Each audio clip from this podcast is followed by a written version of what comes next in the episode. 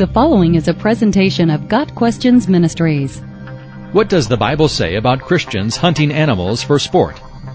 The closest reference to sport hunting is Proverbs 12 verse 27. The lazy man does not roast what he took in hunting, but diligence is man's precious possession. The sport of hunting was not a common practice in Bible times. The reason for this is the fact that man hunted for food. In order to put food on the table, you either had to grow it, hunt it, and in some cases buy or trade for it. Furs were used for clothing or sold to purchase other things. And in many cases, the furs of animals were currency. For early Americans, this was the case. You simply did not sport hunt in those days. It is hard to make a sport out of something you did every day. Today is a lot different. Hunting is simply not done as a way of life in Western countries with few exceptions. Markets are readily available and civilized cultures have currency. Sport hunting has evolved simply because man has always hunted and it is in his nature.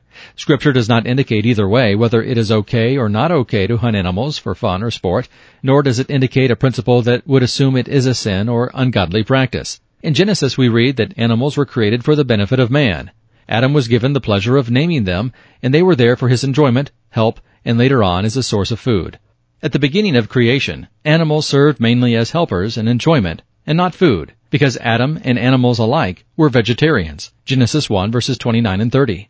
Note also that man was to rule over the earth and subdue it. The earth and all that it had were meant to serve the needs of man. It wasn't until after the flood in Genesis 9 that meat became a source of food for both animals and man. Since animals and the plants of the earth were put under the control of man, God gave the responsibility to man to learn and to use them to his pleasure. That is why using animals in research is acceptable, because they are meant to be used instead of humans.